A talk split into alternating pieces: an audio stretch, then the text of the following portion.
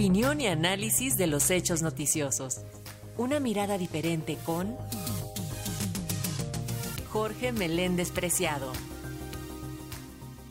Y ahora que ya salió este documental en Netflix, el caso Casés Vallarta, una novela criminal, resurge el tema y el propio Israel Vallarta ya solicitó el beneficio de la ley de amnistía. Esto es parte del tema de nuestro analista Jorge Meléndez. La docuserie de Florence Casés e Israel Vallarta, basada en el libro premiado de Jorge Volpi, una novela criminal, ha sido llevado a la plataforma Netflix en cinco episodios bajo la dirección de Gerardo Naranjo y el guion de Alejandro Gerber. Ya se habían escrito libros muy bien documentados acerca del asunto. El de José Reveles, por ejemplo, El Affair Cassés, una historia acerca del asunto donde se daban los detalles de que la supuesta detención de esta pareja en el rancho Las Chinitas el 8 de diciembre de 2005 no fue sino un montaje. Realizado para que la televisión difundiera que en el sexenio de Felipe Calderón se combatía el secuestro, algo que ya se había realizado en el caso del futbolista Omar Rubén Román. Pero todo fue un engaño en el que participaron empresas televisivas, informadores y otros actores, todos bajo la dirección en escena de Luis Cárdenas Palomino y la supervisión y conducción mayor de Genaro García Luna, hoy preso por sus vínculos con el narcotráfico de los Chapitos, los hijos de Joaquín Guzmán Loera. Cuando se empezó a saber de esta maquinación, entrevisté a Pablo Reina, el reportero de Televisa que estuvo viendo la operación y fue uno de los que le preguntaron de su caso a Casés.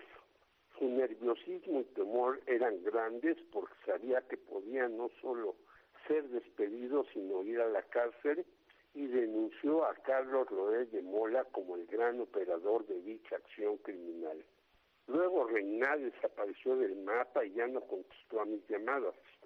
Supe que llegó a un acuerdo con su empresa para ser liquidado muy generosamente. Pablo aparece en la serie de cinco capítulos, no aportando algo nuevo, sino diciendo vaguedades. Los que dieron todo fueron García Luna, seguramente con la aquiescencia de Calderón, Televisa y Televisión Azteca, y la Agencia Fiscal de Investigaciones.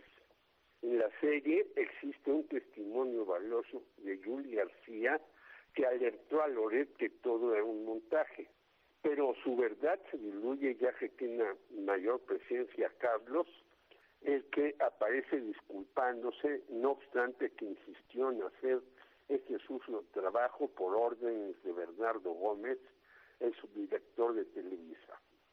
Julio Hernández recuerda el libro del periodista nacido en Bélgica, Emanuel Stills, Buscando a los Zodíacos, otra engañifa de la policía calderonista que llevó a la cárcel a varios parientes de Israel Vallarta sin que tuvieran relación con secuestros.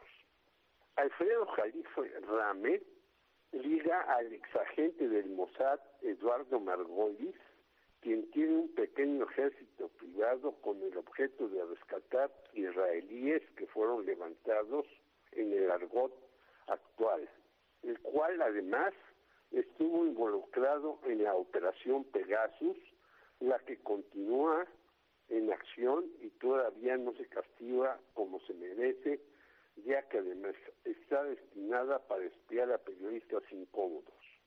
Resalta en esta filmación de Netflix que debemos de ver varias ocasiones y con entendimiento la actitud valiente, sensata y apegada de hecho de Arturo Saldívar, el actual presidente de la Suprema Corte, quien fue pionero e insistió en el asunto, y la de la entonces ministra Olga Sánchez Cordero, aunque es inexplicable la posición de José Ramón García siempre en contra de la libertad de Cassés.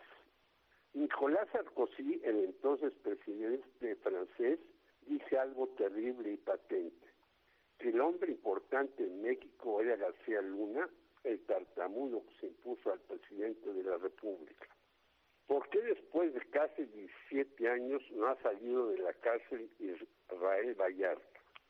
Según Adán Augusto López, secretario de Gobernación, ya que tiene otros dos secuestros pendientes, algo que insiste López Obrador que se revise.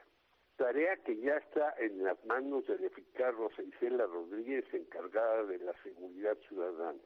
Los nuevos medios sí conmueven a los poderes actuales.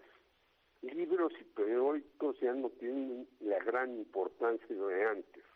La serie televisiva demuestra la tortura, la arbitrariedad, la prepotencia de las llamadas fuerzas del orden y la importancia de la Suprema Corte de Justicia de Nación. Jorge Meléndez, Radio Educación.